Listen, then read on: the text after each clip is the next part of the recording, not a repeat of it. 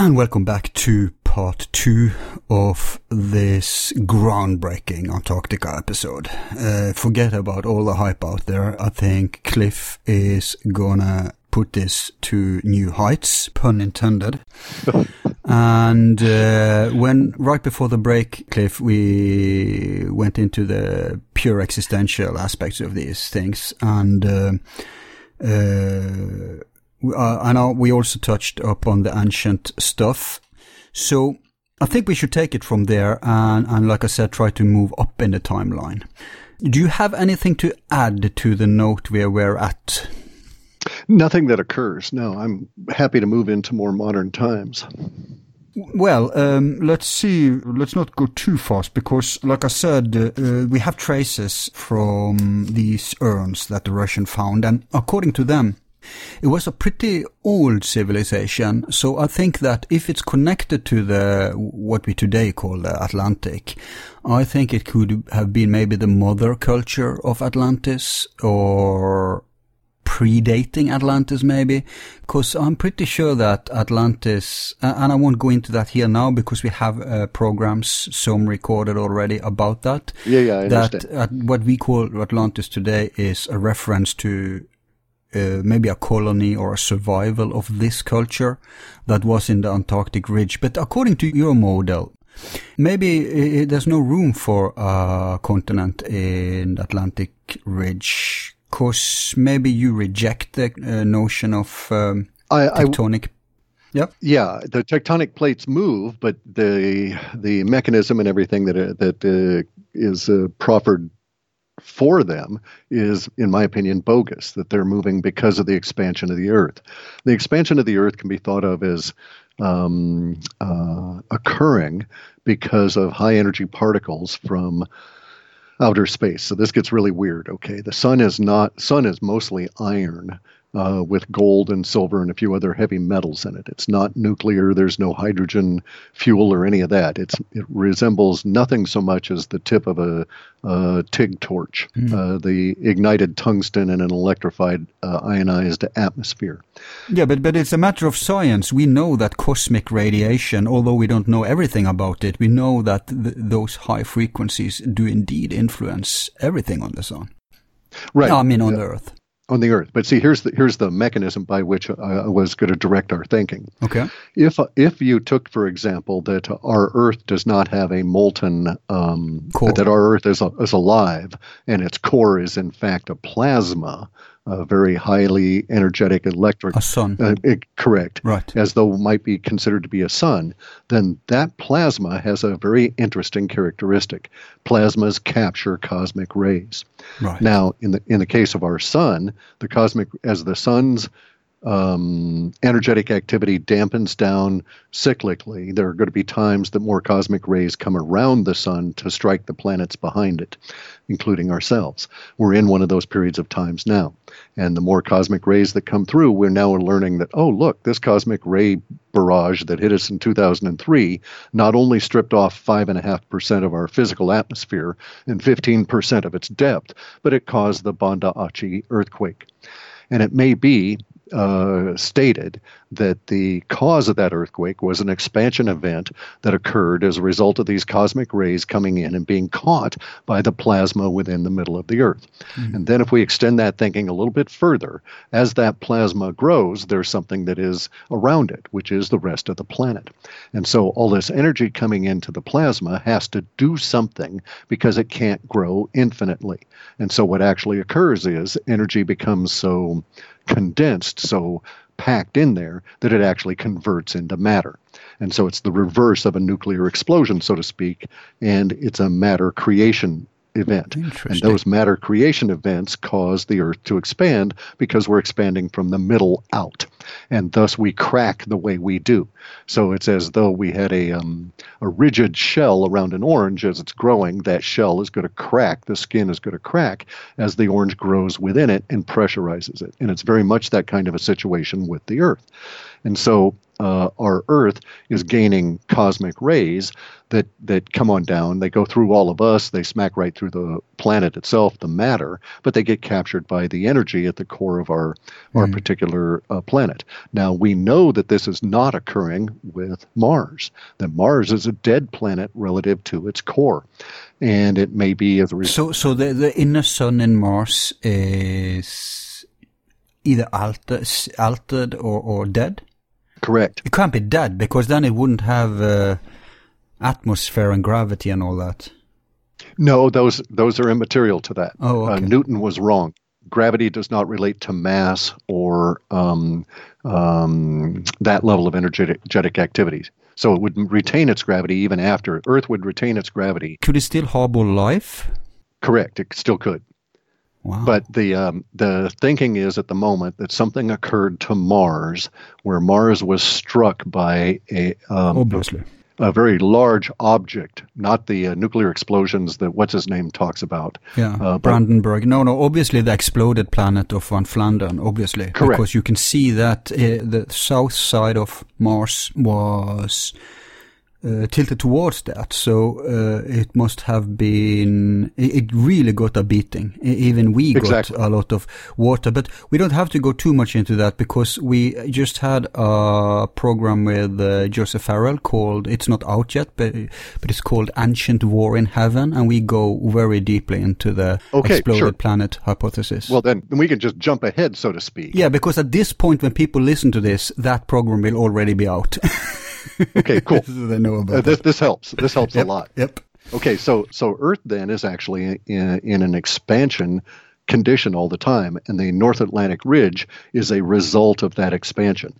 So all of these things are new and modern and not part of ancient anything. And in fact, as an oceanographer, I studied oceanography for a while when I was a kid, thinking I was going to go into that, but there was life turned me another direction. In any event, though, if you study oceanography, you find a very shocking fact that nobody denies, they just can't explain. Mm-hmm. And that is that the bottoms of our oceans are newer than any of the land on the surface.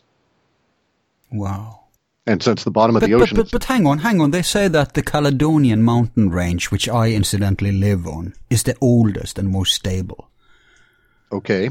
That doesn't compute with this model. Or does it? Sure it does. It's not in conflict at all. Okay. We're expanding, and the easiest place for the expansion to occur is at the weakest spot of the surrounding envelope to that expansion. The weakest spot in our Earth is the middle of all the oceans. Mm. Mm. Okay, so we're always adding new land in the Pacific. There's no such thing as, by the way, as a subduction zone. You can't find a subduction zone anywhere on this planet. Anywhere they go. Sorry, what does that? I'm not familiar with that term, subduction. Subduction zone is the area where supposedly the Pacific plate is diving in underneath the North American plate, and that's what causes the ring of fire in the North America. It's the idea that the Pacific plate of the ocean, that underlies the ocean, is being shoved under the North American continent. The two grind together and create volcanoes and stuff. Mm. That's a bunch of absolute excrement. It's really poor thinking.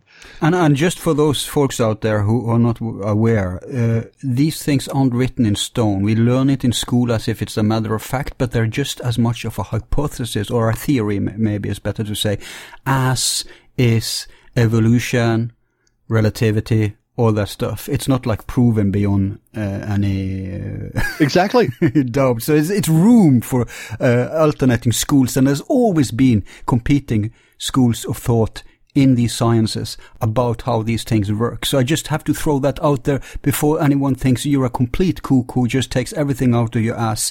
This is legitimate. It's just that you're in a minor school compared to the dominant uniformitarian today. Right. And as I have stated in the past, just because I may be crazy does not necessarily make you wrong. Exactly. Truth is what it is.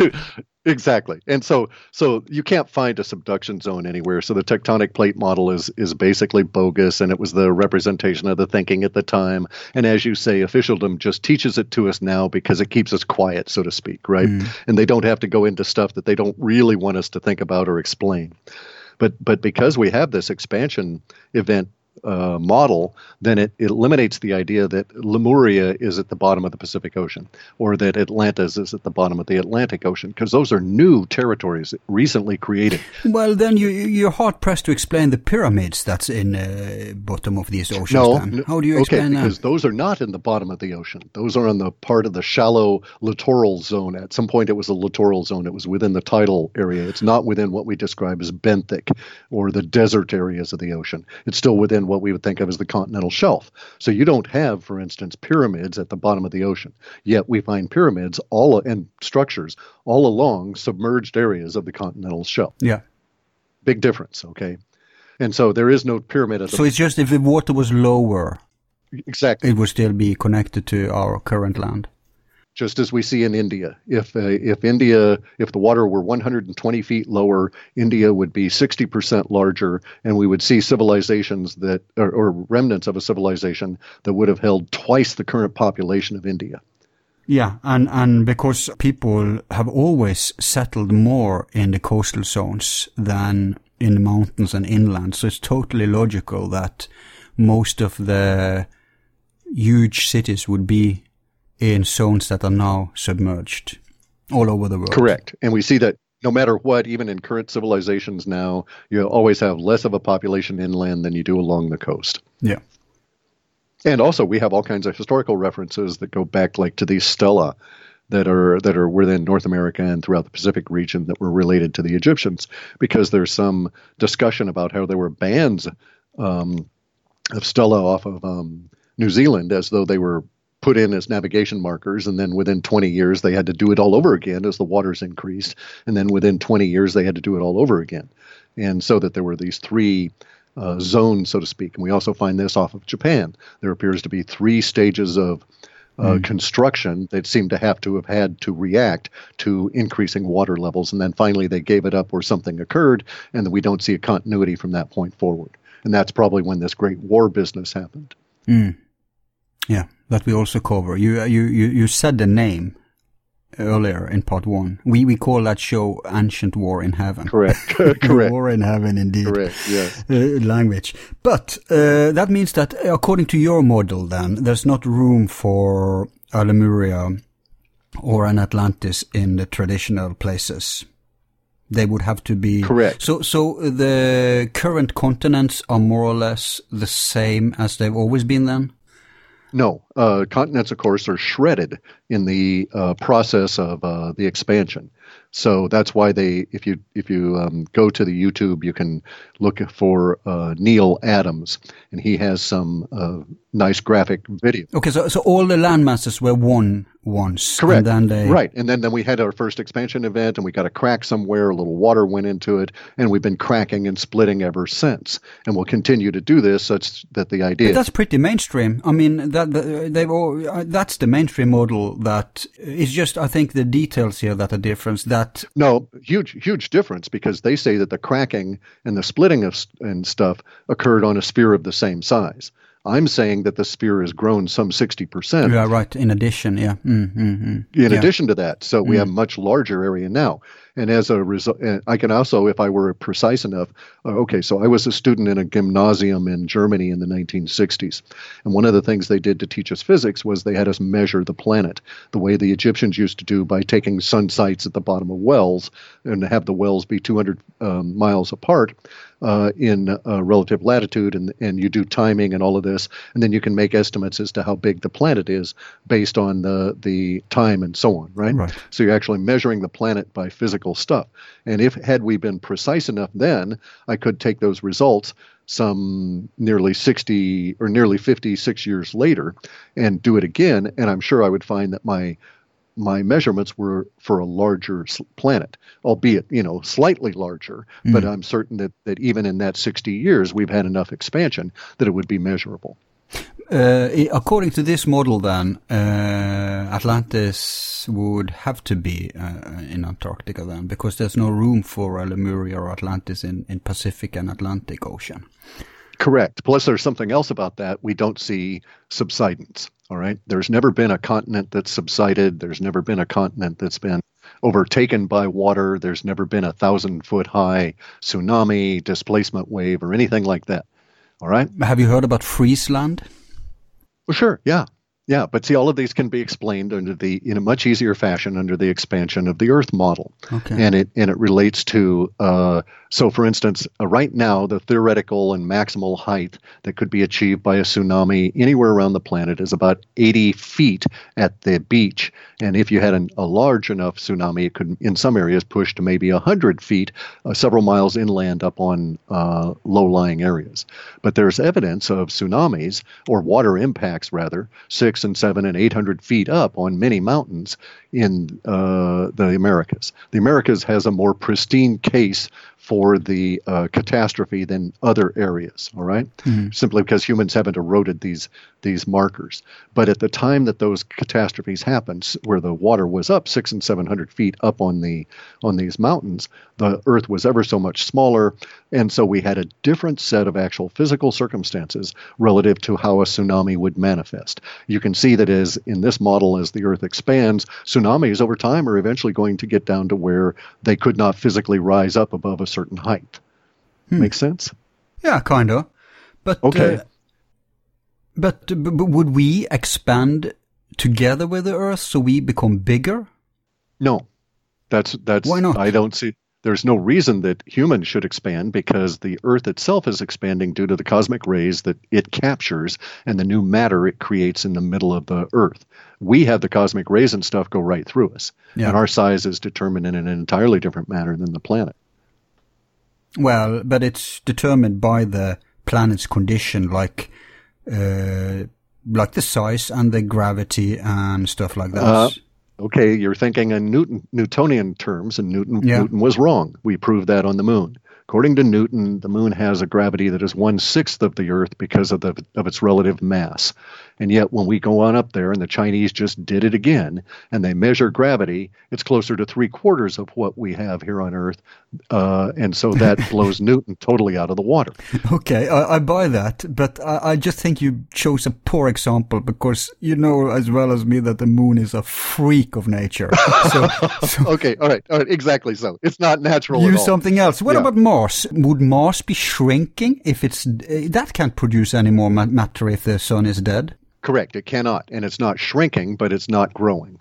And we know that when Mars got smacked, it got smacked on, let's just say, on the southern hemisphere. And it got hit so hard by a chunk of something that it created a divot on the other side of the planet. So the concussion wave went all the way through the core of the planet, and it's thought at that point that that's when the core of the planet died or became so injured that we're still not seeing any sign of recovery. No, I don't trust a planet with a dead core, so that crushes all hopes of Mars being a future human colony. I would agree. Well, also, we find that if you look in the Jain literature, Jain is a religion out of India. It's a minority religion, but they've got a really interesting take on things and a very... Kind of a mix of Islam and Hinduism or something like that? No, it's more like Sikhism than Islam because they believe in a non-personified pulse. Oh, sorry, I mixed it with Sikhism. Yeah, you're right. Yeah, Jainism, yeah. It's a very peace-loving religion. Correct, and these guys have something that's really cool, which is this incredible... I don't want to say unbroken, but an incredible historical record and a cosmology that can be validated by the internal references within the document to astrology or to astronomy that we can now plot and figure out what days and times that could have possibly occurred. Yeah. And so their cosmology goes to state that humans lived on 2.5 islands of life in this solar system, those 2.5 islands being Earth, and Mars. Moon, and Mars. Oh, so the half is Moon. Correct, and we were 600 billion. Right. 600 billion. Correct, on those three. And that was at the height of this civilization, and at the time, most of us were blue or green in skin. This corresponds with a show we just had. It's not out yet. It's called... what's it called? Human prehistory, according to Esoterica, that the blue race died out. That there were actually, they use colors, so they said there were yellow, black, white, red, and blue. Yeah. and blue died out. Many of the ancient, I think also in the many traditional Hindu lore, accounts for the blue races too. Oh, sure. Oh, yeah. They're well aware of that. They also show the green people, though. Wow. Not little green men. No, not little green men. So I have to ask you then, Cliff, because some ancient lore, because I've been studying in many mystery schools in my life, traditional, esoteric. Yeah. So I found once, and that was long before I got interested in this stuff we're talking about now. I was more into, symbolism, and I didn't take things as literal back then. Sure. And they talked about different human races, or I should say the origins to the human races, because today we are so mixed. But they said that there were different origins on different planets. So... do you have any thoughts about that for like green people, blue people, etc.? Sure. Okay. So insofar as the most, my model of my understanding is going to reflect some understanding of what the British royals think in terms of how humans came about and how some of the powers that be think that humans came about. Okay. And so it brings in the idea of panspermia. And that the hominid form of four senses and a cranium and a physical body, bipedal, erect, etc., and with a vertebra, is more common throughout universe than we would tend to guess. And so more space aliens... that's the ancient lore too, that human being is a template. Correct. And that if you wiped out all human beings on Earth and life began over again, it was still, when it comes to... our kind of intelligence, our kind of consciousness, our kind of entity. I'm not talking about entities like suns and planets, because they can be argued are alive too. Sure. But they're a completely different state of being. But the ancient lore says that, this is our level of consciousness would be a human being. Yes. Not a lizard man, not an insectoid alien or anything like that. That we would end up more or less the way we are, right. Yeah. And that's my...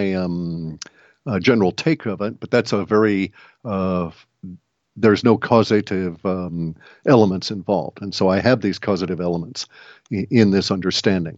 And my understanding goes back to this group of people that they call the Nummo.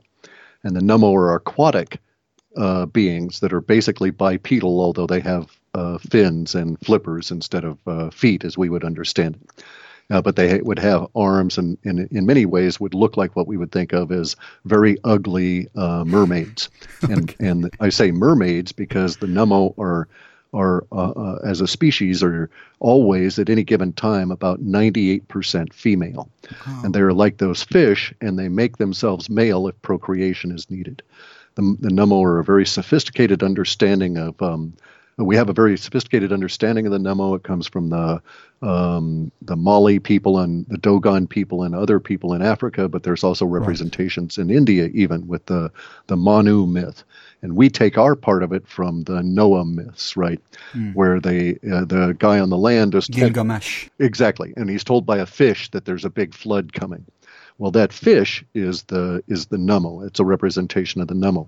And these guys exist. Oneness or something like that in traditional mythology? I think it's oneness, right. The fish god. And the we even have that up here with the Salish. Okay, I find that the Pacific coast of the U.S., the North Pacific coast, and the Pacific Rim cultures have a more pristine version of a mythology than we find other areas. And so in the Salish area, they called the Nummo Changer.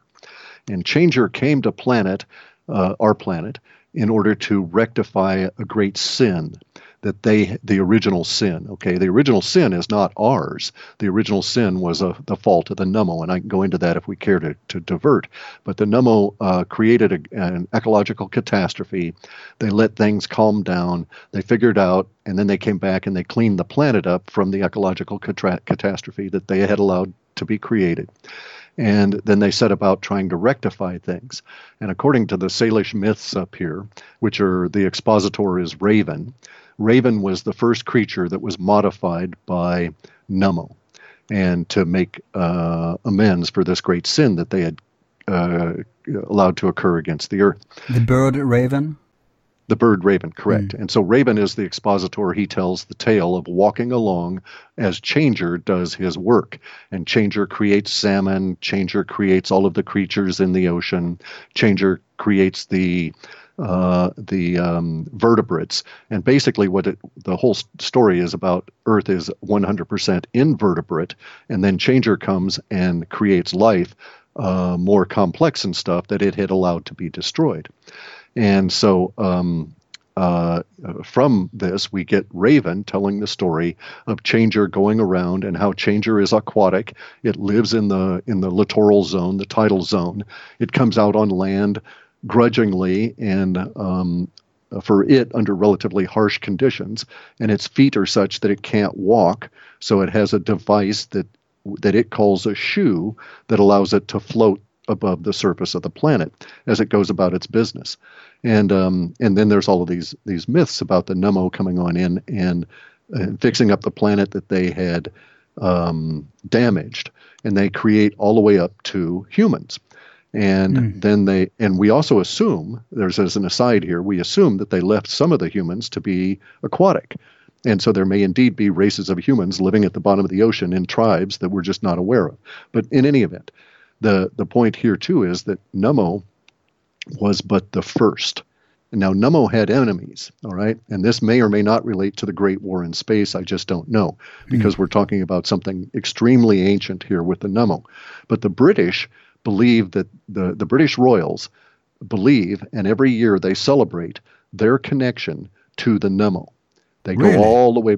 Yes, when the Queen and Chucky, or the heir apparent, go and sit on this stone in Wales to reestablish their authority over the country, the island of England and their dominion on the earth, they go through this ritual that relates them back to the great sin, the problems that were created, and so on.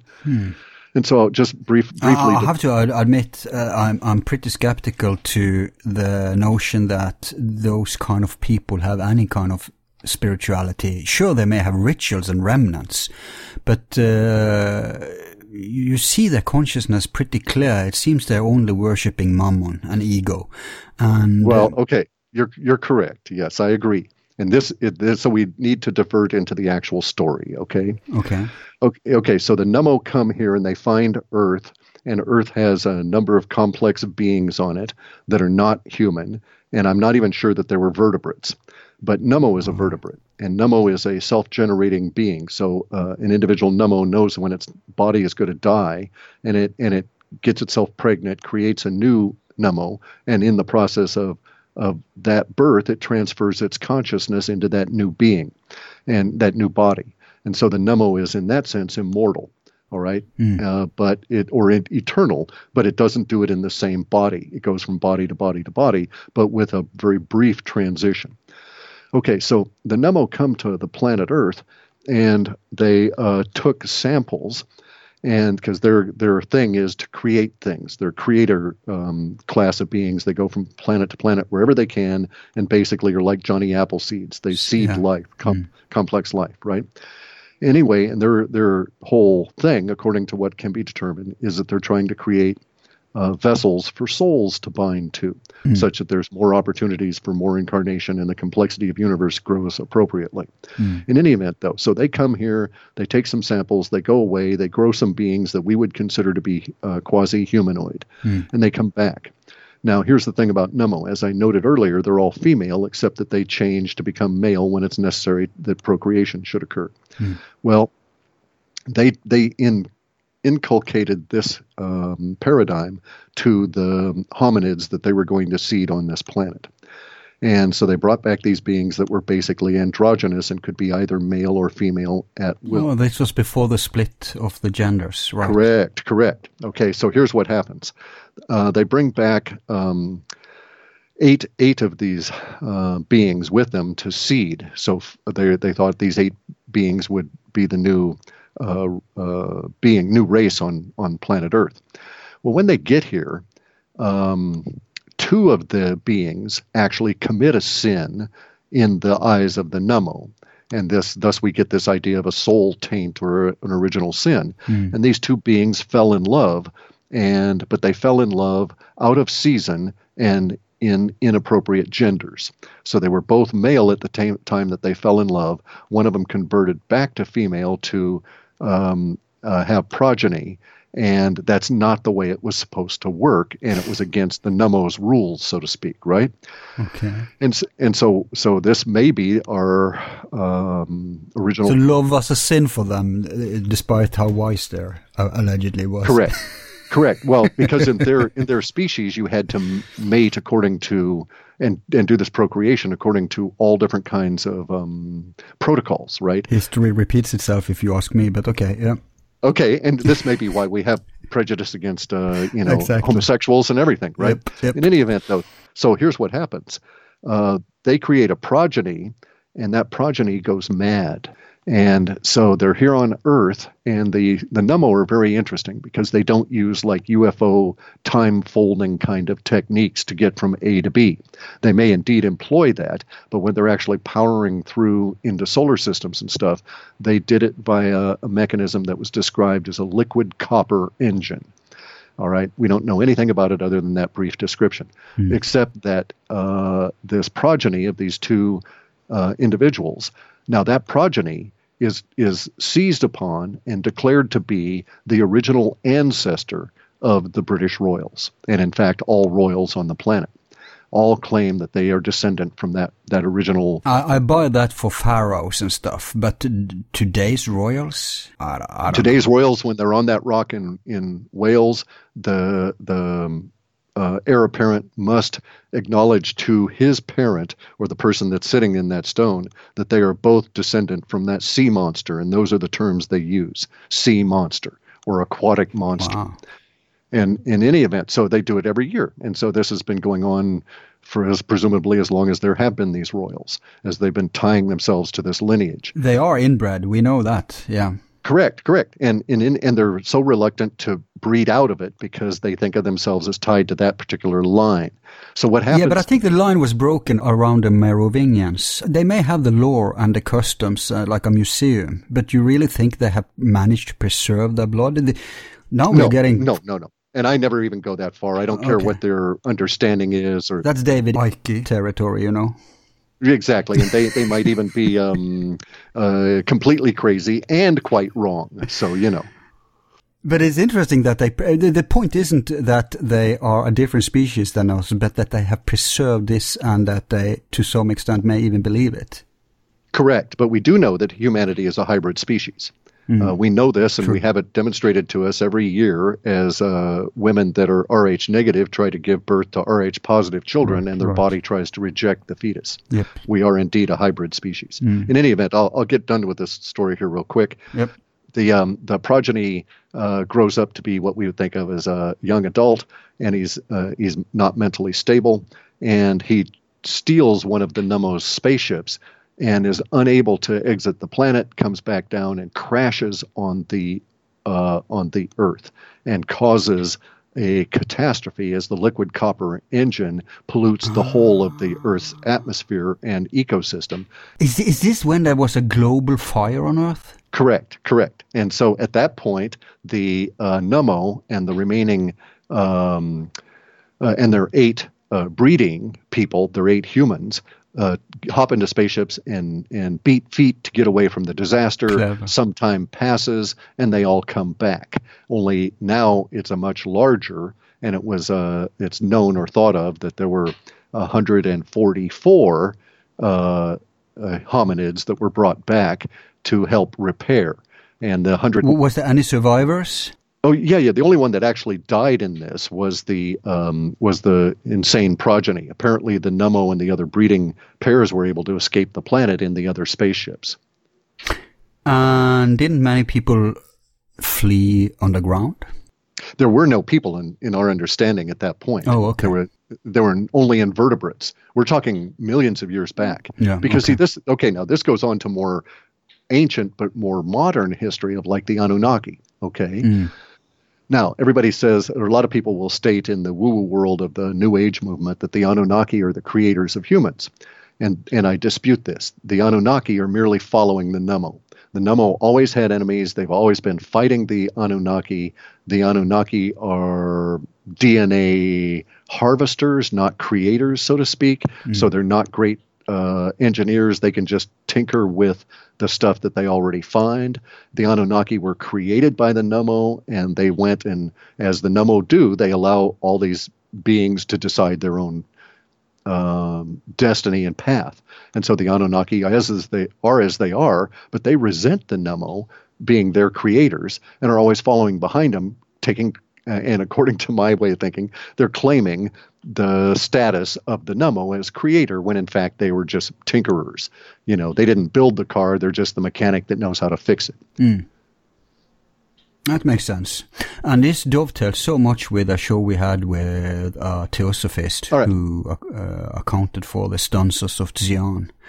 I can hear that there's many similarities. You just have a more, should I say, easier, less symbolic take on it, easier to understand for our modern consciousness, right? The way you describe it, but it's common source. If you rely on those ancient sources in among Jainis, that should be compatible with the other scriptures in that area, Vedas, Upanishads, all that stuff. Exactly. It's the same damn story, no matter where you go.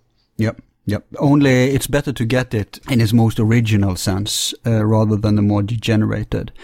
And that's why I like the Salish, because the Salish people up here have been less polluted. They're more isolated and self-isolating. Right. They've kept their mythos very clean. They don't even write it down very much. And their stories are very precise because when they're repeated, and there's this word, habu, which is the habu people say in the audience, which is words of encouragement for the storyteller. But storytellers around here in the Salish tradition, they're not allowed to substitute their interpretation or their words. Yep. They can certainly embellish, but the core story is known so well that everybody can repeat certain key passages word for word on the whole part of the story. This is just so people understand, this is how it used to be. All over the earth. You can, for instance, go to Caucasus, the Caucasian Mountains. Do you still have a few Ashoks around? There, it's a role, it's a job, like a shaman or whatever. Someone in the tribe has the job of being the one who can remember what happened. Correct. And they have to memorize extreme details about, because it's all oral. Nothing was written in the really old days, for good reason, because see how fragile it is. Not even buildings are left, right? So correct. So, but consciousness is left. So they, the reason I mentioned the Caucasus Mountains is that they have a very interesting tradition, and that is that different people, because it's a melting pot of ethnicity, religion, culture. But what they did, all of them, no matter where they came from, is that they sent their Ashoks, their memory preservers, to grand conventions with other people's Ashoks, and then they had competitions, like sport, right, where there was, and this was all embellished in poetry, because in poetry you have a system of rhythm and rhyme, so it's much easier to preserve memory if you have that kind of structure to it. Yeah. And so they would have competitions where they would exchange stuff, and they were also allowed to be creative. They had to repeat what was known, but they could do it in new ways, and I would say a few sentences, and then you would say a few sentences, and that way they actually exchanged information too.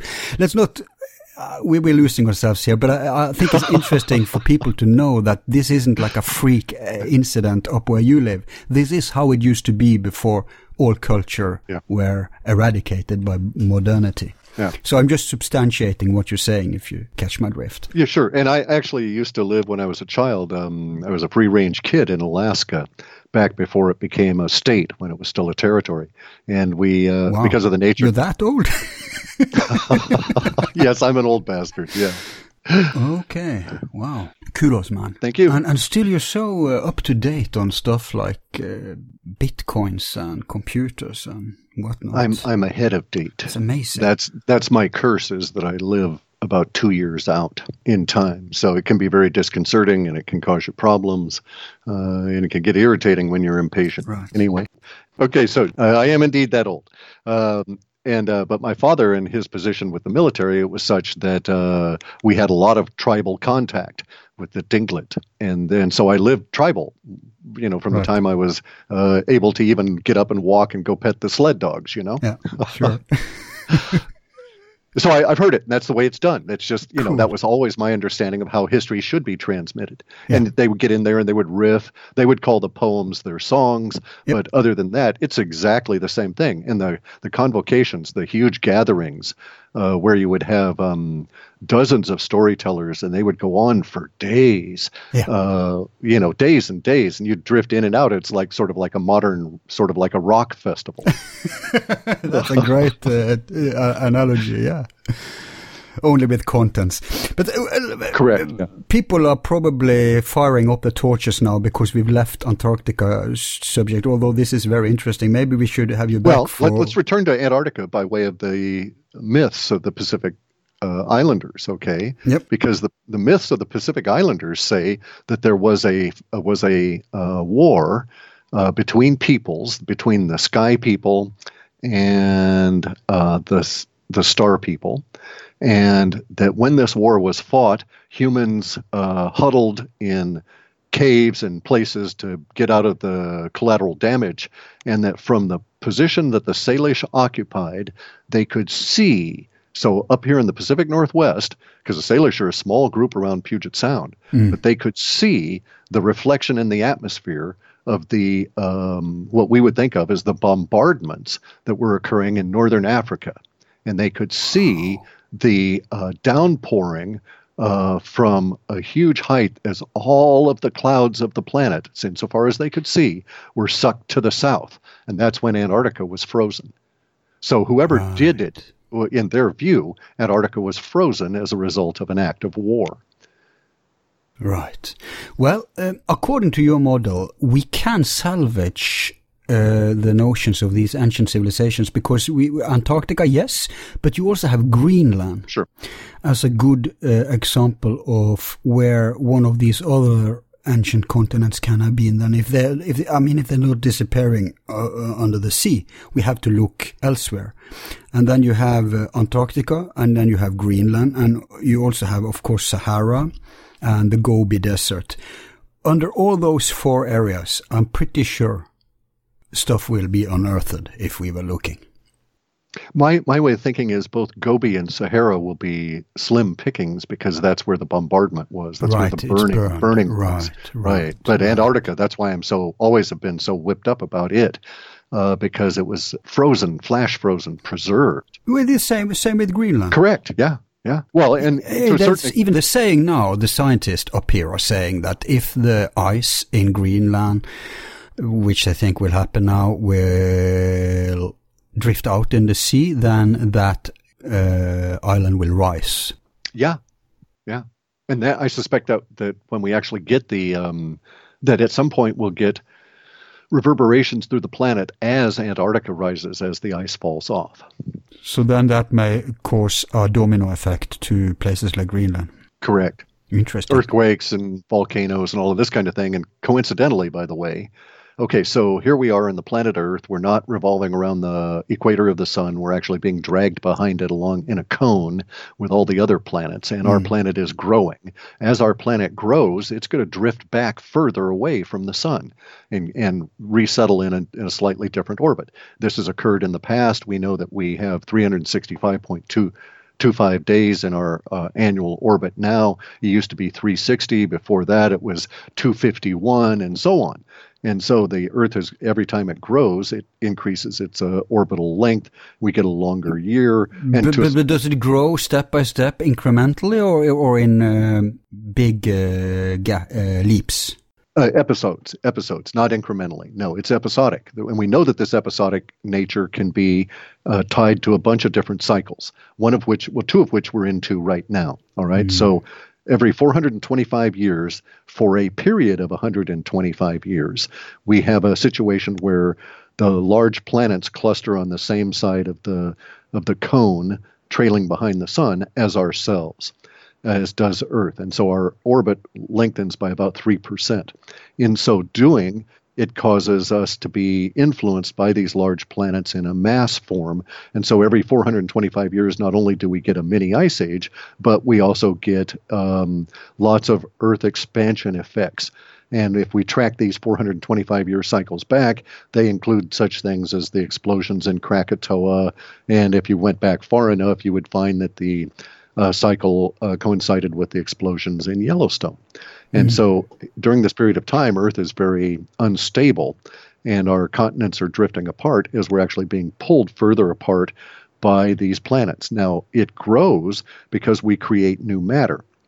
Well, coincidentally, every 425 years, for a period of 125 years, the Earth enters into a mini ice age. This mini ice age occurs because of what the sun does, where the sun's corona drops down in size. It's no longer 5,000 Kelvin. It drops down to about 3,000 Kelvin, and much more, maybe 40 or 50% more cosmic rays slip around the sun to come into the inner planets, as opposed to when the corona is out there and is acting as an energetic screen for many of these particles. And so coincidentally with the large planets being over on our side of our orbit, so to speak, relative to the sun, all of us clustered over on the same side of the cone. Coincident to that, we also have this dimming of the sun, more cosmic rays coming down, which allows for more energy to be trapped and more expansion within the Earth. So, and then also, so that's one cycle, this mini ice age cycle that goes all the way back to, well, as we go back, we'll step through things like the Maunder minimum. Just coincidentally, all this timing is perfect, right? Then there's these things called Mankolovich cycles, and those are every 100,000 years. And we are slightly overdue for one of those, and we're just now entering into it, and it should be very effective for us around 2024. And it's a 100,000-year cycle that's also tied to very large expansion events. And so the Maya... hey, have your computer oracle found any pointings to that time? Oh, sure. Oh, yeah. We've been, I've been just going on and on about all kinds of earthquakes, volcanoes, and other weird things going on since 2000. And in 2003 or 4, I started getting language that ultimately I decided I would call rivers in the sky and lakes in the sky. Absolutely new phenomenon relative to modern humanity. And we've had these appear. So those data sets are indeed prescient, and they are so far quite accurate, and has been reasonable to give us some hints and warnings of the kinds of things we're going to be going through relative to these processes over the next 125 years. Okay, that's another show, though. But but I may inquire about safe zones in the break. Anyway, so let's get back to Antarctica then. We have now a backstory for some of the very, very ancient stuff. Is there anything else in history we should touch before we move up to contemporary times? The only thing to touch on is to have a continuing note that the Smithsonian is a danger to history. Oh, yeah. And that they are scrubbers of it. And so... Complete bastards. Exactly. They destroy stuff. Exactly. And so far, we have not seen that organization move into Antarctica in any way, shape, or form. So I think most of it is still relatively preserved. I think that's for practical reasons, because if they can find something there which will be useful for them for one of two purposes, either profit or technology, especially weaponry, then they won't allow these crooks like that. Those crooks like that are more gatekeepers for our main culture. And stuff that they think is not that interesting, let's say a weird kind of human skeleton, okay, you know, you can crush that. But here, and at the end, I want to talk about the scenarios of what's really going on there, but we don't have to get there immediately. Okay. So yeah, I think it's a good thing they haven't let those crooks loose, but I think it's pragmatic reasons. It may be the case. Indeed, they may just say, nope, you know, this stuff's too valuable to let you people, exactly, you know, not show it. Ideology always yields, you know, if it's money or practicality. Exactly. Right. And that's why I say CERN is in the Large Hadron Collider, and the reason they're doing it is just a huge pile of bovine excrement. Yeah, I've heard you talk about that, and I would inquire you if we had better time, but let's not go there today. Yeah. It's, I mean, that's a can of worms, man. Yeah, you're closer to it than I am, yeah. Oh, my God, yeah. So, well, let's hope the Earth expands a little rapidly soon, so I'll get further away. There you go, yeah. So, we're moving on to, I guess the Nazis would be the next chapter, or is there any noteworthy stuff before them? There was a lot of, Byrd, obviously. Correct. Well, even with Amundsen and some of the Norwegian explorers, their notes about the peculiar effects and the things that they saw at Antarctica, and then Byrd with the with his understanding of things and his flying about. So, but other than that, our major intrusion then is with the Germans. And so, and then at some point it becomes the Nazis, right? So it started off with a German interest, I think probably driven by energy, because bear in mind, you can actually see hints in the late 1800s, 1896 or 7, something like that. There was an article that talked about the potential for Antarctica recently discovered and recently landed upon at that time by the Russians, and some stuff coming out of Moscow that had been written up in an article in the New York Times, which was more scandalous then and more tabloid than it is now. Mm-hmm. And it was talking about the idea that Germany would be down there energetically mining for coal and looking at it as an energy source. So even then, in the late 1800s, we see there were references of German presence, or at least thinking about going down there, to the point that it percolates into the articles in the mainstream media. And why not? Because the Germans, far earlier than the Nazi Empire, had huge colonies in the landmass that is geographically closest to Antarctica, namely the Patagonia area. Sure. If you see the map, you'll see that south of Argentina is the closest. And not just because they are the southest, further south than South Africa, further south than New Zealand, but also because that area of Antarctica has the largest landmass closest to it. So it's not that far of a gap, actually. So why wouldn't they be interested in their immediate neighbor land? That's just logical, right? Correct. And also Germany was late in the colony rush, because they didn't have a huge navy. So unlike the Dutch, who were out trying to colonize the South China Sea and take over parts of China and these kind of things, the Germans were left behind as a major empire in terms of colonies. They got a couple of small ones in Africa, but in terms of the slicing and dicing of the planet to the major European powers, they were late to the table. So they had further pickings. They had to go further away to get it. And here was the idea of an ultimate prize.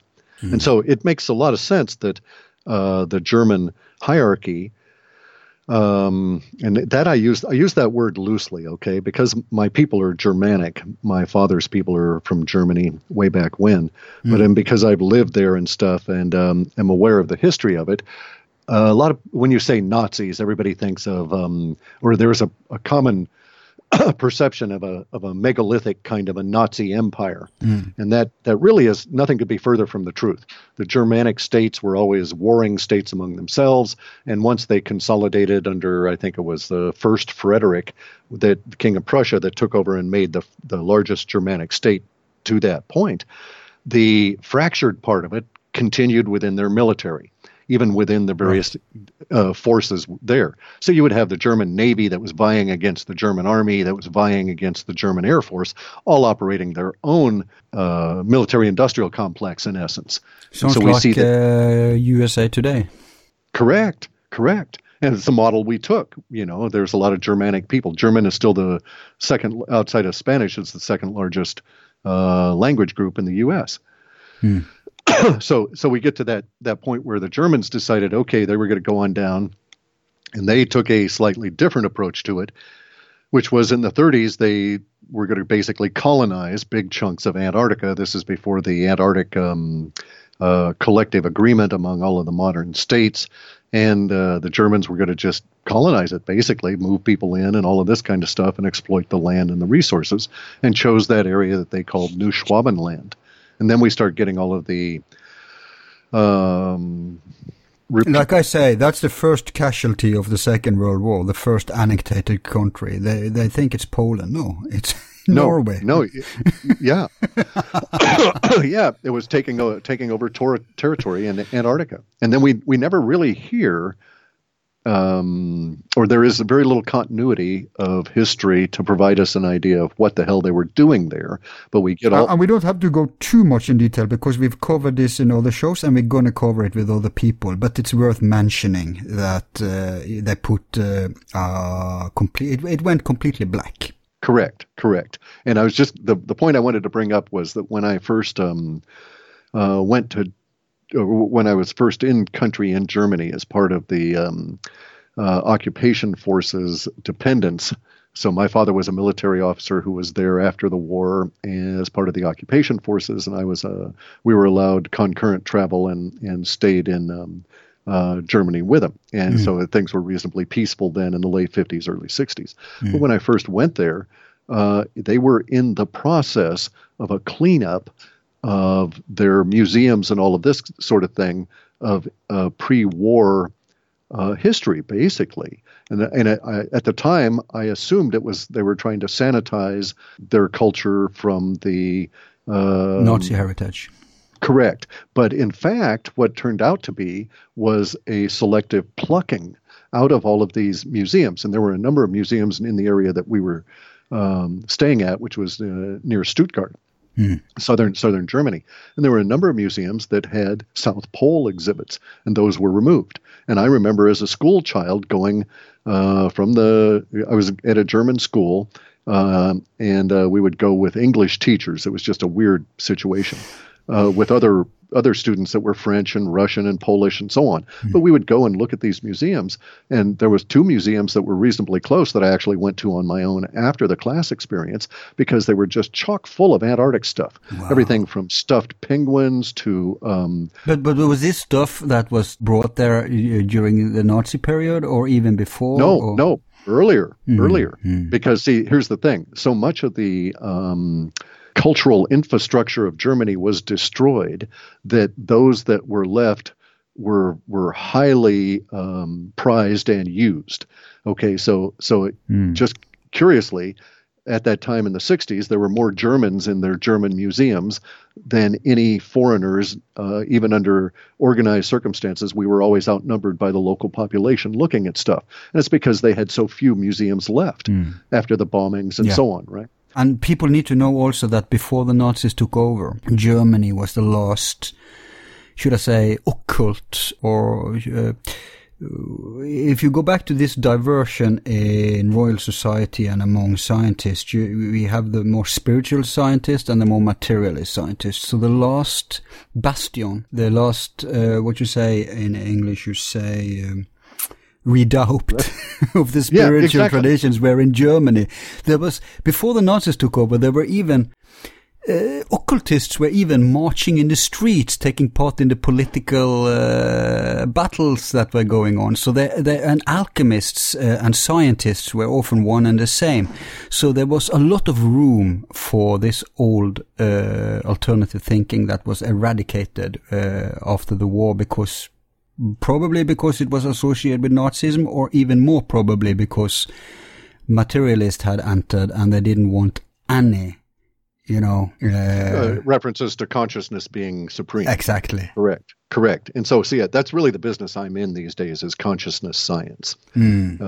Curiously, it's worked out that,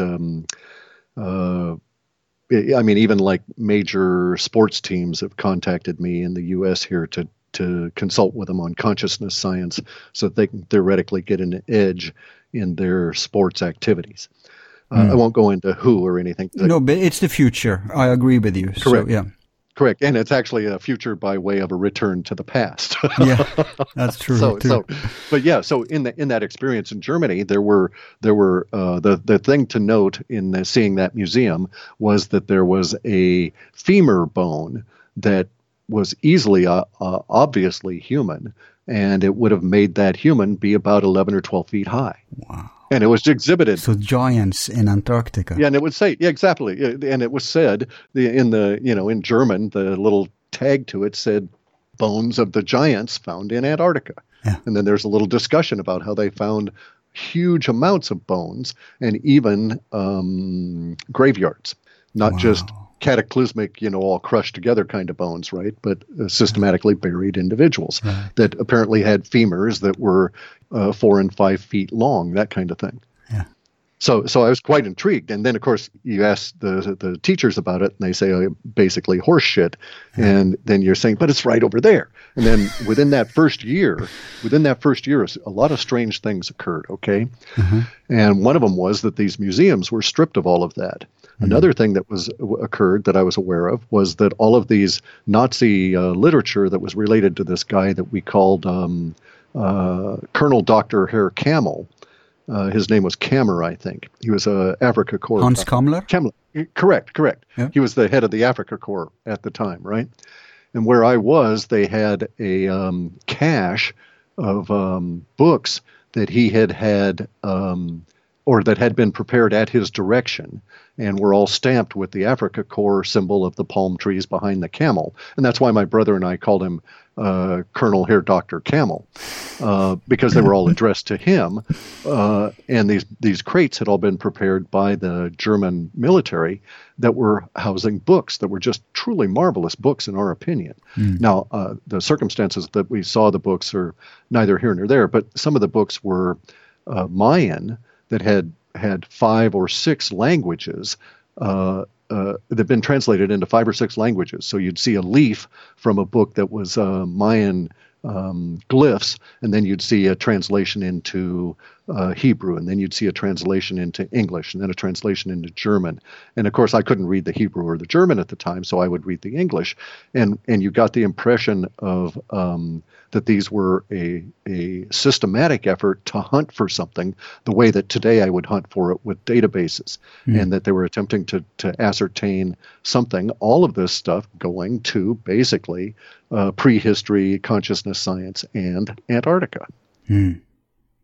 And isn't it interesting that before the Nazis explored that area, when they decided to do this, and I have Joseph Farrell has elaborated a little on this, they contacted Byrd because he was, you know, the renowned Antarctica expert back then, and they knew obviously about his claims about hot zones and pristine areas. Undiscovered. So what did he? I bet he regretted later when the participation. It became a conflict, right? Right. But the interesting thing is that who sponsored this? Well, it was Hess and Göring. Hess was raised in Alexandria. He was familiar with the esoteric lore. He was probably one of the much more occult than Himmler was a non-entity. He wasn't deep at all. Yeah, he was obsessed by these things. But Hess had a much more proper understanding than Himmler about these things. And so that Hess wants to send down expeditions down there smacks of everything we've been talking about, antediluvian mythology, Atlantis, whatever, right? But that Göring is sponsoring this. That's a practical man like Göring. I know, that's a staggering. That's your engineers. Right. And that's military. That's, you know, that's the... that's technology. Correct. I was just going to say, that's the army, that's the Prussian army, that was the core of the...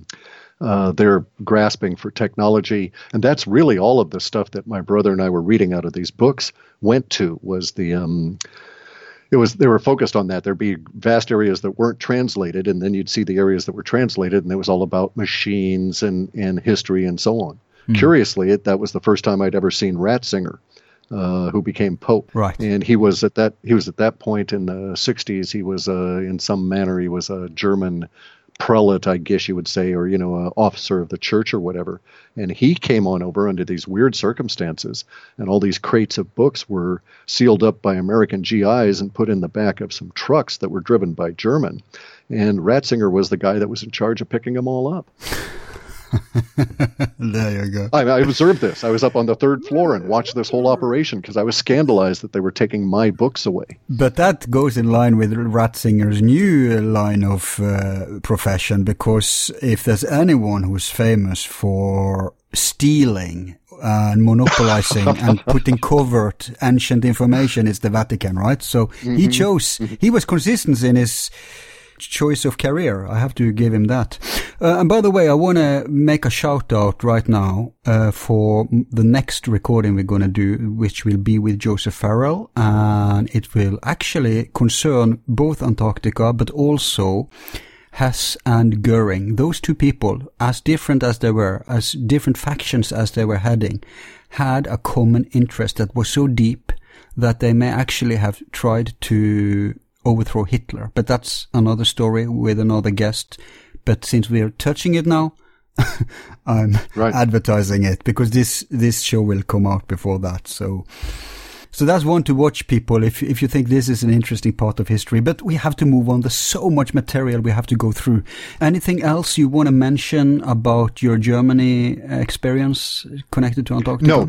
No, nothing that's particularly pertinent now. And then we come later on to my later in life mucking about with the data. And as I said, in 1997, one of the first anomalous sets I got, and the largest outside of the one for the sun, was about Antarctica.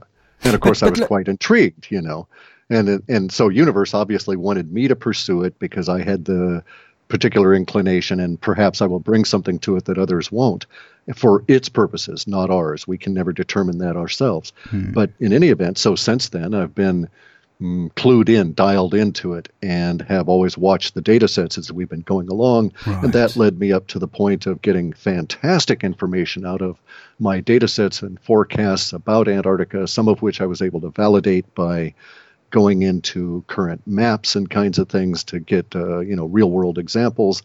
And then recently, a couple of years back, I ran into the pollution into my data sets as a result of this religious cult of people that worship these blue space chickens, and their influence on the internet and their focus on Antarctica that got me into a circuitous loop. You're talking about the Corey Good psyop? Correct. Corey Good, the blue avians, Corey Good thing. Are you taking that seriously?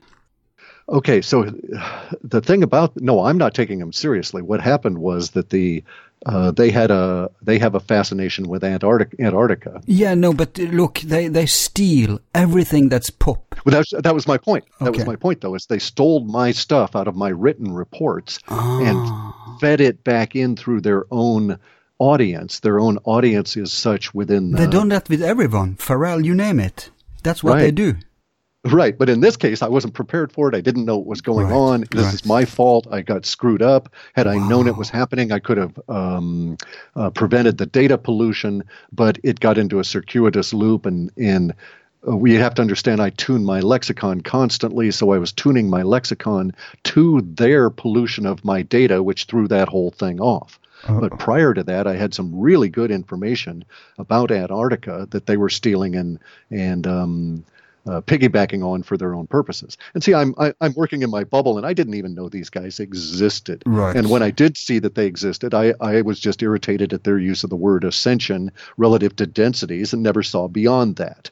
Right. Well, you have the floor today, so you can elaborate on your version. I have plenty of time, so we can make a part 3 here, because part 2 is almost done, so we have to take a break in about 15 minutes. Sure. And if you have more juice in you, we'll take another part there. I have plenty of time, but I want to recap just for the benefit of order and the poor audience that may have fallen off the trail here, because we have because it's all building up to a crescendo for the end, and so don't worry, you can just ramble on. I'm keeping track here, and I'm keeping notes. Okay, good deal. So there's going to be some order out of this, but I want to recap, and that is that first we have the weird ancient stuff, right? Whatever that's worth. Then we know that. Let's start with Byrd then. We know that Byrd discovered something. I don't buy into those diaries. I think they are fakes, but that doesn't take anything away from the mystery, because even without those diaries, we have accounts that something extraordinary. Then we have at least the Nazis, if not people before them, but at least the Nazis, something going on there. What did they find? Why did they become obsessed? Because militarily speaking, it would be more sense that they made, which they did, lots of caves in Greenland and stuff like that. But why build all these bases at the end of the world, right? Right. So that's... and then we pick it up. Yep. As the USA, instantly. Well, the Russians in the 60s is the next step, I'm guessing. I would say the U.S. in the 1948-49, right after the disastrous Operation High Jump. Yeah, let's go a little into that, yeah. Yeah, so just temporally, Operation High Jump occurs. There's some major battle. We lose all kinds of personnel and resources in a mysterious fashion. A few lines in a Patagonian newspaper reference flying saucers and this sort of thing, and then everything basically goes dark. And at that point, we start seeing that Antarctica is given a different presence in the League of Nations, UN kind of thing. Yeah. That's when they suddenly come together to make no song. Correct. Mm. Correct. And of course, this is 1947, the crash of the ships in the Arizona area, the whole CIA is established. Correct. All of these interesting things occur. And then also at that point, when this occurred, the United States military, the Army, more than the Navy or anything, but the Army went back to Antarctica in 1948 and 49, in spite of what had happened with Byrd. Mm. So whatever that occurred in the Operation High Jump was apparently no longer a threat in 48 and 49. And then throughout the early 50s is when they get up to the point where they're starting to include the idea of bringing in this nuclear power plant and establishing permanent bases and these sort of things within an army paradigm. And then that goes black. Now, curiously about this, I was able to get hold of a copy of the 1956 Federal Register that was a printed version. And this was a number of years back. And within that version were a number of contracts being let for technology that I basically was able to, or that I assumed, my conclusion was, we've crossed, as of 1956, we've crossed the threshold of exploration of this alien technology to exploitation of it. Why are you saying alien technology? Because of the from 1947 through to 56 is the Federal Register, which is this document of contracts let by Congress. They used to, right up to the point of the Black Ops, would include everything. But when you say alien, you mean like it's strange to us? That's what you mean? Or? No. Like they actually used that term. They used alien, but they meant foreign. Okay, right. Okay, it doesn't have to mean little green man from Mars, right? Correct. We have to watch language here, because in the late 40s, the idea alien and foreign were 100% interchangeable, and it wasn't until 47 in the crash of those ships that we started seeing the separation of the language and the tonality change for the word alien as opposed to its earlier meanings. Mm. Language changes over time, so there's all of these ambiguities that get into it. You got to be careful about it. And they're so important, so yeah. Mm. Correct. And in 1956, in that exploitation phase, there were contracts being let in 1956 for companies that we would know, JPL kind of things, Lockheed Martin and this sort of thing. There were contracts. They were at it already then. Huh. There were active contracts for Antarctica, and they were exploitation contracts, not a contract to go on out and map or explore this area, but rather contracts that were involving the moving of people and materiel to the various different parts of Antarctica for specific, although unnamed, purposes. Wow. So we were exploiting something. And that was the first real ramp up, was in 56, and then that manifested in the big surge of military personnel, which to date we still don't know how many that was, in 1958. And since hang on, I have to interject. Sure. In 58 and 59, something weird happened. The alleged enemies, Soviet and US and England, and I think maybe also France, came together and they blasted nuclear weapons in Antarctica. Now, this, because of the signature, there's only two possibilities. One is that they did it high up in the atmosphere. Can you spell flying saucers? Right. The other is that it could have happened deep underground or underneath. That's, as far as I understand. That seems unlikely. Hmm? I say that seems unlikely. Well, can you spell Hollow Earth? Yeah, perhaps, perhaps. But here's another thing about that. In 58 was when we first get, and this was my point of bringing this up, when the U.S. military moved in en masse in 1958, and however big that mass was, we don't know. But it's, of course, certainly dwarfed by current population. Mm. But when they first started doing that, that's when we got enough personnel there that we had enough overflight capability, continuous airplanes being on site on Antarctica that were used as local transportation, that we started replicating some of the things that were mentioned by Byrd in his flight logs about weird effects on machinery over certain parts of the Antarctic continent, usually within East Antarctica as opposed to West Antarctica, although you also see them in some minor degree in Western Antarctica. Would East be Vostok area? Correct. Correct. Mm-hmm. That's, and then all the way up into the German area and all the way back down to McMurdo Bay and all of that. That's all on East Antarctica. Mm. And it's there that we see that Byrd reports all these strange characteristics trying to fly around. And it was, but what's curious is that in the documents released in 59 or 60, I can't remember which year, was a discussion about a contract being let to map flight irregular zones. Mm-hmm. Okay, and these flight irregular zones ended up being no-fly zones later on. Mm-hmm. And the flight irregular zone was characterized by engines cutting out, communications going black, airplanes, drifting down out of the sky, that sort of thing.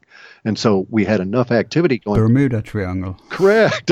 We had enough, or, magnetic effects, but they weren't magnetic because it didn't intrude on compasses or any of this sort of thing. Right. Everything just shut down. So, but we started. No, but it's a matter of fact, in case people in the audience don't know, it's a matter of fact that to date, no commercial planes are flying over the pole, neither north nor south. The poles are completely off limit. Correct. And of course, it's also logical because you can't use any, I think only a gyroscope is what you can use to really orientate yourself with at the poles, because they are dependent on being able to measure magnetism and stuff, and that completely breaks down at the poles. So they have that excuse, obviously, but we can't even go there physically, and I'm going to later tell you a couple of anecdotes from people I know and what's happened to them down there. But go on, just wanted to interject. Yeah, that. So in any event, I was going to say from that point on, Antarctica is only and always referenced as basically being a cruise or a sea destination. In other words, you don't fly to Antarctica to get on a cruise boat. You go to New Zealand to get on a cruise boat. Right, or right. you would go in some other landmass, and so nobody is flying down there, and there's probably a really good reason as to why that's going on. But in any event, so don't you think the military is flying there?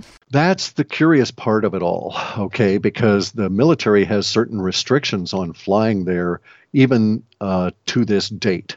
The reason that I know this is because I'm in the Pacific Northwest, and as screwy as it sounds, the military base up here, the Air Force Base McCord, at the local joint military base, Fort Lewis McCord.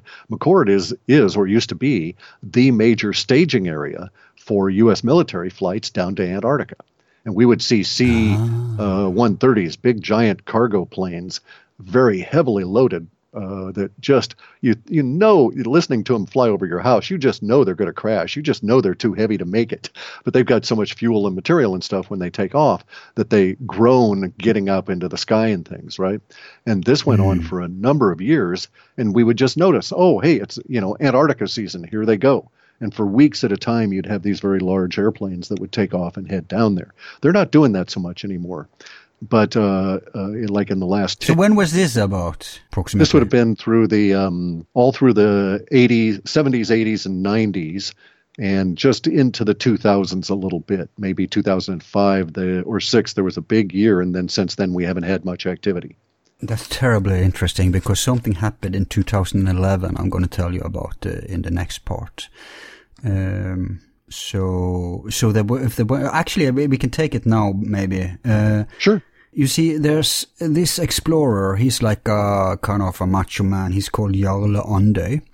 And he had a boat called Berserk, and they were like sailing all over the world, especially the poles. And he's like a renegade, like a rebel, an anarchist almost. So he didn't care if the Norwegian government didn't give him permission to go down there. He went anyway. And, good for him. Yeah, and people think it's like easy to go there. People try to debunk stuff. We've talked about this before. Everybody can. Oh, that's cruise. No, you can't. People have no idea what terrible bureaucracy it is to even get permission to even sail in the area. If you're just an ordinary person, if it's not good commercial or military reasons or for science, good luck. Try it. Good luck. You won't get it. Yeah, you just won't get it. Nope. So it's not just that they censor everything and safety concerns, but yeah, you just don't get permission to do it. Safety, right? But everywhere else that's dangerous. Go ahead. But they did it, and something happened, and I'm not at liberty to say everything I've been told by one of the surviving crew members that I incidentally know because he's from my town. Right. But what you can read about in the news is that these very experienced sailors who's been there many times were docking. I wonder if it was in the Ross Sea, but they were docking the boat, and then they sent three of the guys inland. I forgot what they were going to do, but while they were inland, there were a few people back in the boat. Their storm broke loose, and they lost contact with each other, the boat and the crew inland. And if you ask me, I would rather be in a boat, safe and sound, with coffee and heat and anchor, right, in a storm, right, than being a poor fellow out in the ice. So they were setting up tent, and they are Vikings, they survived. And when they came back to the boat, it was gone. What was left, they found some traces here and there. Now I have to be careful what I say, but the thing is, the official story is that, the boat went under in the storm. It has to be a hell of a storm for a boat who's sailing all over the world, who's anchoring. At least if it's that bad, they could have tried to flee like those who were on foot. But those on foot were much worse, obviously. They were in tents, right, and they survived. Right. And the Norwegian government tried to crush them instead of helping them, instead of offering them... what would happen anywhere else in the world. They had to finance their own expeditions to try to find, and they found remnants, and from what they found, it seems that the boat was bombed. Oh. It was destroyed. And these guys aren't woo-woo guys at all. I doubt they even know what a UFO is. Okay. Right. So, I'm putting it, that's rhetorical. But the thing is, this is in February 2011. And you're saying it's not ordinary even for the military to fly around there. So who shot asunder their boat? Who killed? Why were they killed? Were they witness to something they shouldn't be witness to? This is the mystery, right? Yeah. I can't say so much. I even went too far with what I said now. So, and that's because I promised that guy, right? It's not because I'm a shill or I don't want... Sure. I have that same situation. I've got a promise I made to a guy who was in Catalonia who sent me some photographs of pyramids in Antarctica that he had personally taken, and he said I can reveal who he is in the photographs when I hear of his death, and he's got someone who will let me know when that occurs, and prior to that time it was just for my information so the two of us could discuss it. There are some things I can say in a general way as to how it occurred to him that he got these photos and what was going on. Wow. And they also it also speaks to the weirdness that is Antarctica, because this guy was given permission to go hiking, to do an exploratory hike. It was very rare. He was with a group. They were going to go, they're climbers. This was a group of very experienced mountain climbers. When was this? I got to be real careful there because that betrays too much, okay? But let's just say that it was 80s, 90s? Correct. Let's just restrict it to a broad area in the late 80s and into the 90s, all right? Okay. And so he gets permission to go down with a group of people. He is in Catalonia. He's not Catalonian. We won't go into any of their nationalities or anything, but this group of people were given permission to go into the British zone because they wanted to try climbing in some mountains that the British had titular control of. And they go and they do the climb, and he said it was in their climb and they were all fitted with these very cumbersome, big, bulky things that they had to haul with them, which they were told were for their own safety and security. And these were like EPIRBs, like personal location beacons. And they were just clunky, and the guy resented having this thing slapping on his back as he's trying to climb these very icy precipitous routes. But they found two things that were really interesting to him. The routes were easy. They'd been climbed many times before, exactly. And he said, as a climber, he said he saw climbers' marks all over every single place they had to make a decision as to which way to go. Mm. And climbers have a particular iconographic approach to leaving marks for each other and for themselves, as I turned here, in order to get back, I got to go back this way, that kind of thing. But they don't do it in language. They do it in particular marks chopped into the ice or onto the rock. Here they found climbers' marks etched into rock that was under ice. And so the climbers had obviously been climbing before the ice had been taken over that area, and they actually chipped through some ice to make some marks on rocks, only to discover the rock was just filled with such marks. Wow. And then they come out of this valley, or come out of this crevasse, pass, if you will, a naturally occurring trail, a kind of a single wide kind of a trail. And he said that as each of these individuals came out, they were staggered because there across this little plain in front of them were three giant pyramids, one of which had a entrance level or a doorway that had an arch above it. And that doorway is probably 30 or 40 meters tall and might be 20 meters wide, and is about a third of the way up the pyramid. And down below it are giant stairs that they could, when they got to that area, they could reach the top of the stairs with their ice axe. So it was probably the stairs were probably about 11 feet high, the rise on the stairs. And they were able to do some level of climbing before they were snatched out. Now, here's the deal. The interesting part of this is not what they saw, the pyramids and so forth, but the fact that as soon as it became known through these location beacons that these people had wandered off of the area they were supposed to be and had gotten up into this pass and then down into this valley, he said their beacons started going off. The little red things were flashing like mad. None of the individuals had pulled the trigger, the emergency locator thing. And he said within a half an hour to 40 minutes, there were helicopters coming in to get them. And it was not British people in helicopters. It was Americans in very heavily altered Huey kind of helicopters, and that were able to fly in that particular region. It's difficult for helicopters to fly in the cold under any circumstances, but they didn't even know helicopters were available on the entire continent of Antarctica, and here were three of them that came plowing over the top of this hill. And then there was this guy who shouted at him in English through a loudspeaker system to get away, to stand over in this area and not to move, or they would be shot. And and so they did as they were told. They were scooped up and quickly hustled out of Antarctica. He said there was not an extra minute wasted in stripping them of everything. He was fortunate enough to as he told me, when they said that they were going to shoot him, he said he thought about swallowing his film canister and did not do that, but instead tore the finger off of a glove, took the film out of the camera, because we're talking 35 millimeter film itself, put it in the finger of the glove, and then secreted the finger of the glove in his shorts near his groin.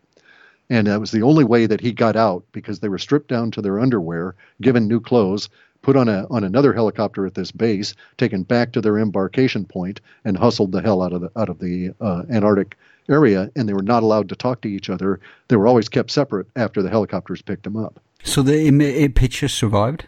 Yes. And I have some copies of the pictures, like run through a Xerox machine. Are these the pictures that are all over the internet? No, mine. I've never. I've never seen the ones I have, and I've never released the ones I've had. But is it the same pyramids? No. But it's very similar. I mean, it's hard to say one pyramid from another, but I don't believe they're the same, no. That's so interesting for so many reasons. I had pyramids on the top of my list of where we were going next. That connects the ancient with the modern. But you got there. But now, I was thinking of taking a break, but I'll give people a very hot bone before we take that break.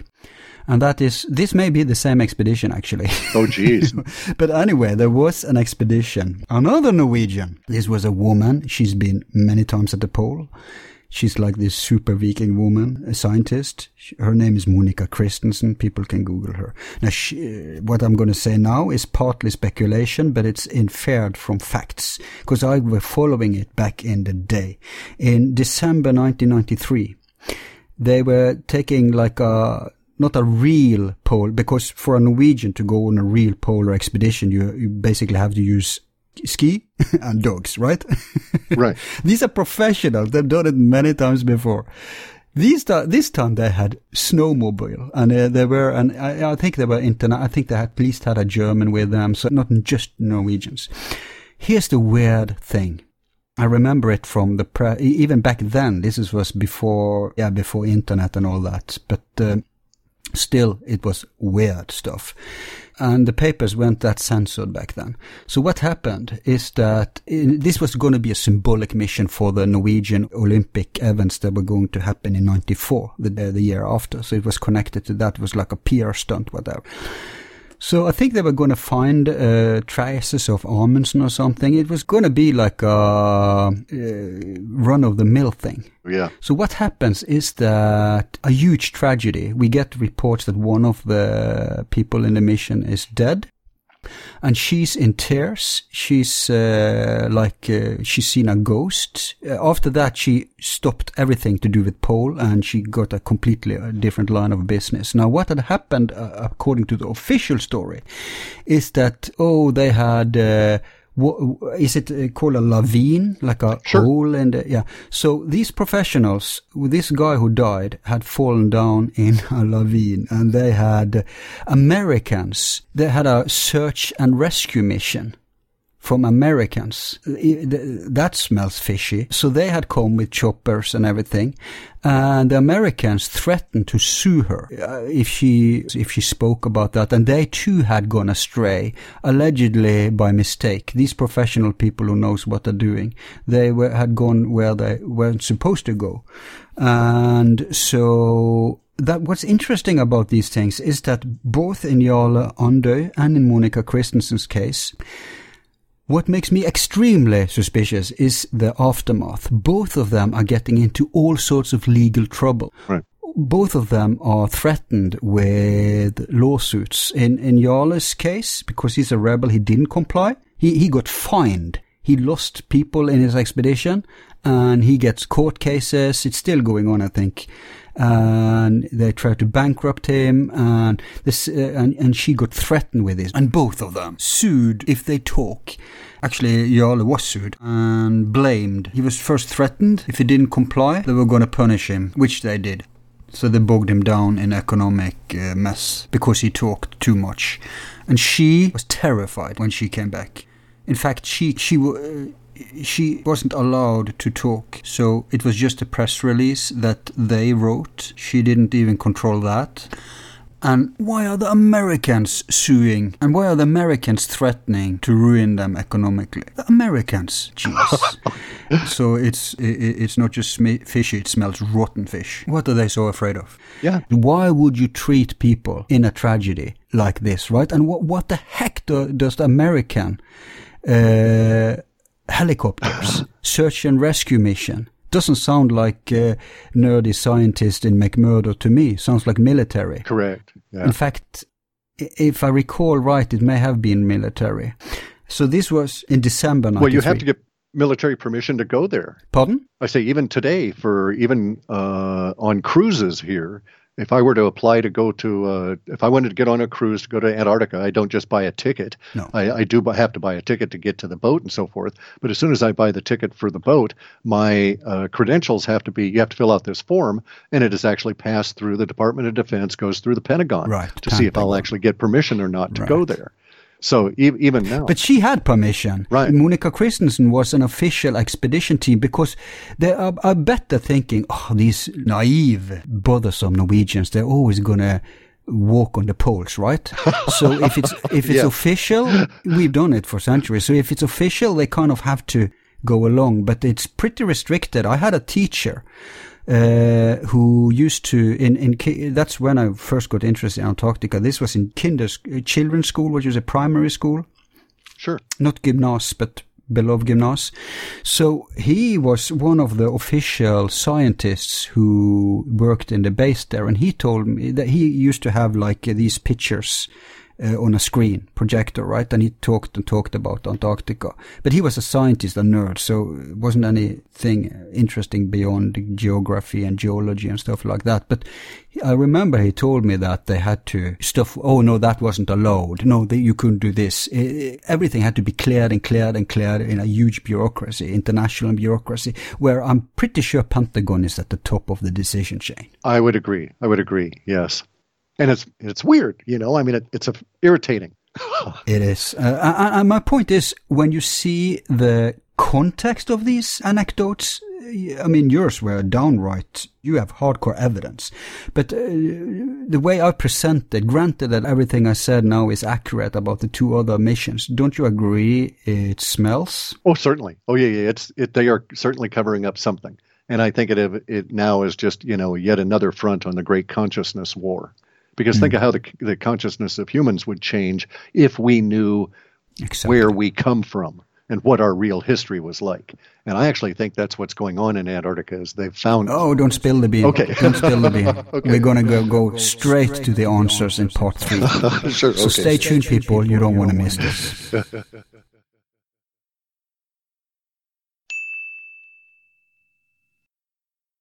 All of our files are free and will remain free. If you like the show, you can show support by donating $1 to help with expenses.